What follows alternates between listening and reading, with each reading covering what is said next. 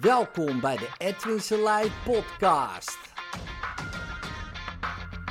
Voor inspiratie, stimulatie en motivatie om je dag goed door te komen.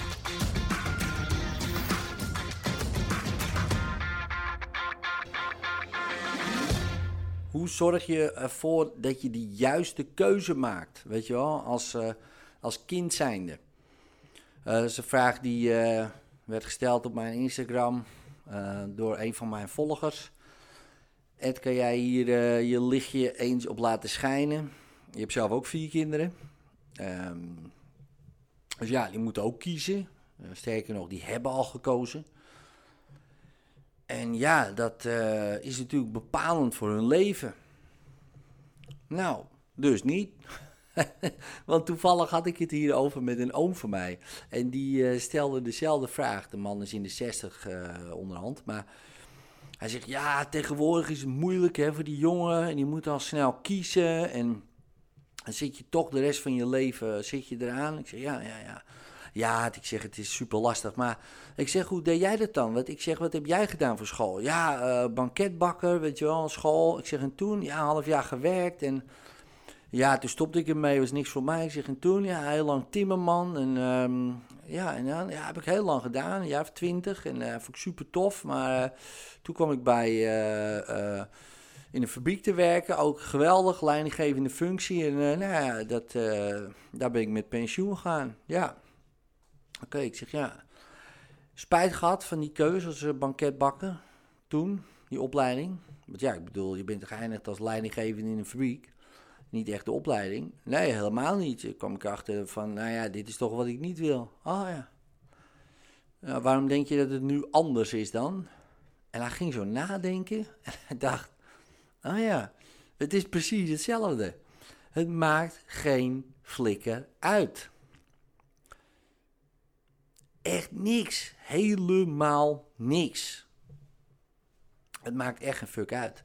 Wat je dus gaat kiezen. En je zegt, ja, maar dat is bepalend voor je toekomst. Stel je voor, die kinderen van nu, ja, dankzij de gentechnologieën, nanotechnologieën, uh, allerlei dingen worden ze 130. Wat denk je nou serieus? Dat die keuze op hun dertiende bepalend is van de komende 100 jaar van hun leven? Tuurlijk niet, joh. Dus ik ben daar ook super relaxed in. Het interesseert mij helemaal niks wat ze gaan doen. Nu. Weet je, wat ze leuk vinden. En uh, drie van mijn jongens willen leraar worden nu. Nou, super top. Hè? Er is ook werk in. En, uh, maar dat niet alleen. Het gaat niet om dat er werk in is. Het gaat erom dat je het leuk vindt. Jij moet voor die klas staan. Maar stel je voor, staan een tijd voor die klas. En denk nou, vind ik ook niks. Nou, dan ga je toch weer wat anders doen. Heb ik ook gedaan. Dus ik, ik ben daar heel, heel relaxed in. En ik denk, ja, nou moeten ze, wat ik ook wel gek vind, hè, profielkeuzes doen. Hè, natuur, gezondheid en uh, natuur techniek en, en, en zorg uh, en welzijn of zo. Nou, dan moet je dat allemaal gaan kiezen. En dan word je een richting ingestuurd. Nou, oké, boeien. Ja, dan word je die richting ingestuurd en dan ga je het doen. En dan kom je misschien achter dat het niet zo is. Oh, wat erg, dan moet je wat anders gaan doen. Ja, welcome to life. Hè? Dus wat anders doen. Ja, het is toch een zoektocht. Ik weet niet hoe het met jou is. Maar ik denk dat je gezegend bent als je meteen weet wat je wil. Onderzoek uh, heb ik een keer ergens gelezen. Dat maar 2% van de mensen echt weten wat ze wil op jonge leeftijd. 2%, dus 98% hebben totaal geen idee. En dat blijft heel lang zo.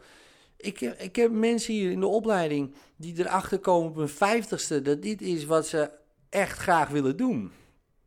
Ben je 50, denk je, jeetje, is ook laat.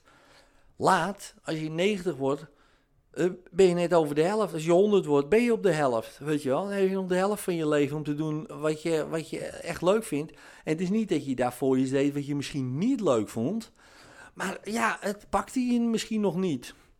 Nou, dan ben je gezegend als je dat op je vijftigste ontdekt. Sommigen op hun tachtigste weten het nog niet. Nou en, maakt het heel erg uit. Ja, en dat is ook een beetje deze tijd. En ik snap ook niet dat ouders uh, opgroeien. En daar bedoel ik mee, is dat ze vergeten dat zij ook moesten kiezen. En dat ze achteraf gezien, nou ja, het waarschijnlijk ook geen fuck uitmaakte wat ze hebben gekozen. Want ze doen nu iets wat ze hopelijk leuk vinden. Hopelijk, hopelijk. En dat zou nog kunnen als je natuurlijk iets doet wat je niet leuk vindt. En je gaat bedenken daarbij dat het komt door die ene keus, keuze die je maakte toen je 15 was. En dat je nu denkt op je 35ste jaar, als ik dat toen niet had gedaan, dan uh, had ik nu hier niet gewerkt. Ja, dat is natuurlijk een hele aparte redenatie. Want dat zou betekenen dat je op je 15e blijkbaar slimmer was dan nu. Want als je nu daar nog steeds werkt, 20 jaar later, ja, dan ben je niet heel veel qua uh, IQ, EQ, SQ opgeschoten. Maar had je gewoon moeten kappen. dan moet je gewoon. Dan denk ik, ja, dat was een beslissing van een 15-jarige. Ja, hoe serieus kunnen we dat nemen? Nou, soms heel serieus. Nou, en soms ook helemaal niet. Maar daar kom je vanzelf al achter. En dan denk ik, ja jongens, waar zijn we in hemelsnaam mee bezig? En ik snap het wel. Hè, als je opgroeit en je hebt ehm, een hypotheek en, en je hebt kinderen en je hebt het idee dat je vastzit. En, en weet je wel, dan is het heel moeilijk om te switchen. En ik zal ook niet zeggen dat je een hard cut moet doen in de zin van daarmee stop je iets anders gaan doen. Maar je kan wel natuurlijk iets anders daarnaast gaan doen. Weet je wel, als je graag wil schrijven, ga schrijven. Zeg je, ja maar Ed, jongen, ik heb geen tijd. Sta vroeger op. Ja, daar heb ik geen zin in. Ja, oké, dan niet joh. Succes met je kutleven dan. Ja, ik bedoel, vind een manier. Dat doet iedereen die iets doet wat hij leuk vindt. En ja, er zijn mensen, de gezegenden onder ons, die dat al vanaf jongs af aan wilden, die hun dat zijn na gaan streven. En dat zijn de 2%. Twee van de honderd, die, ja, die hebben mazzel gehad, ja. Dat ze dat snel wisten en het ook zo uit bleek te pakken zoals ze toen dachten. Wauw, fantastisch, geweldig. Maar dat, zijn geen, dat is niet de regel, dat is niet de graadmeter, dat is gewoon een uitzondering. En de rest van ons, uh, die uh, moet zoeken en, en vinden, hopelijk ook, weet je wel. En ook durven en ook daarin risico's nemen. En daarin ook, uh, ja, soms uh, enge dingen doen. Of ook bedenken van, ja, weet je wel, dit is mijn werk en dit levert mij geld op wat belangrijk is voor mijn zekerheden. Oké, prima. Maar ik ga daarnaast iets doen wat ik echt wel heel leuk vind. En waar ik misschien ook dan mijn geld mee ga verdienen. Als het werk echt zo verschrikkelijk is. Kijk, ik heb mijn werk altijd leuk gevonden. Ook dat ik in de bouw werkte. Ik vond het altijd, ik vond het altijd gewoon leuk werk. Leuke mensen. Eh, het werk, ja, op zich, ja. Ja, leuk, leuk. Ja, ik vond het helemaal niet erg. Ik, eh, en op het moment dat ik het wel erg begon te vinden en het begon te schuren, ben ik gewoon gestopt. En ik zal niet zeggen dat dat nou de beste manier is, want uh, dat uh, achteraf, dat zou mijn advies niet zijn. Maar kijk, je kan er wel wat naast gaan doen. Ja, ik weet van schrijvers die gewoon hun eerste boek schreven en die gingen om vijf uur opstaan en die gingen van vijf tot zeven gingen ze schrijven, iedere dag.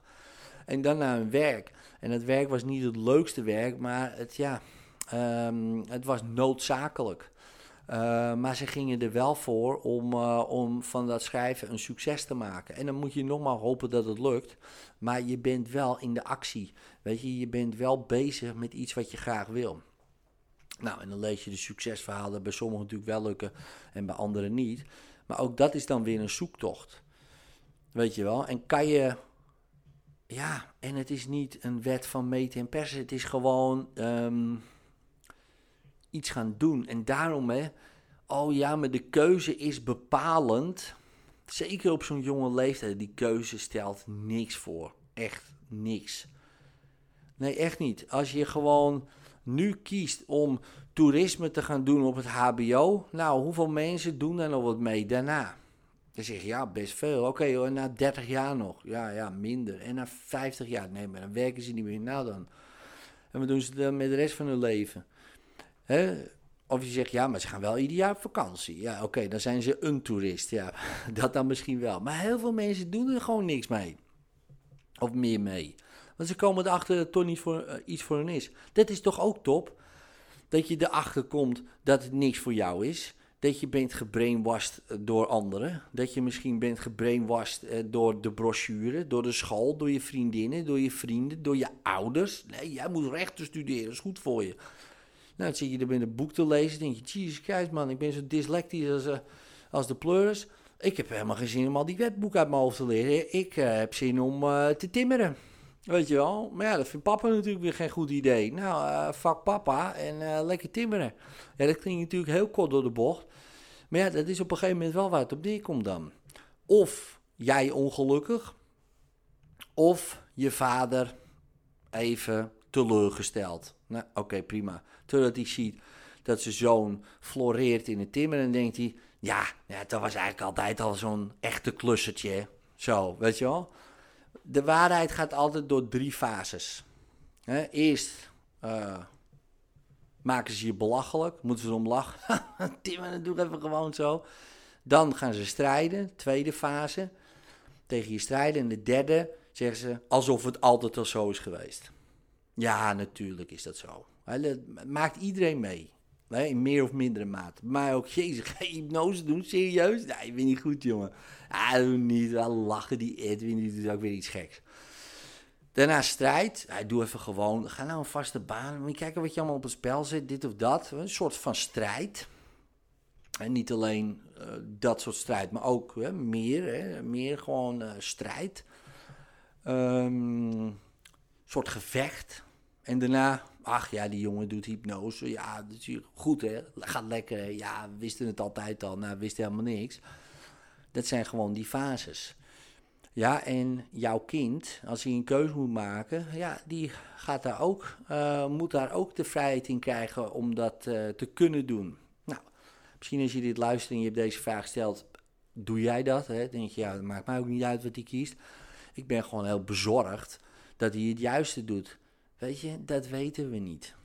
Wat het juiste is. Het juiste ontvouwt zich wel ergens.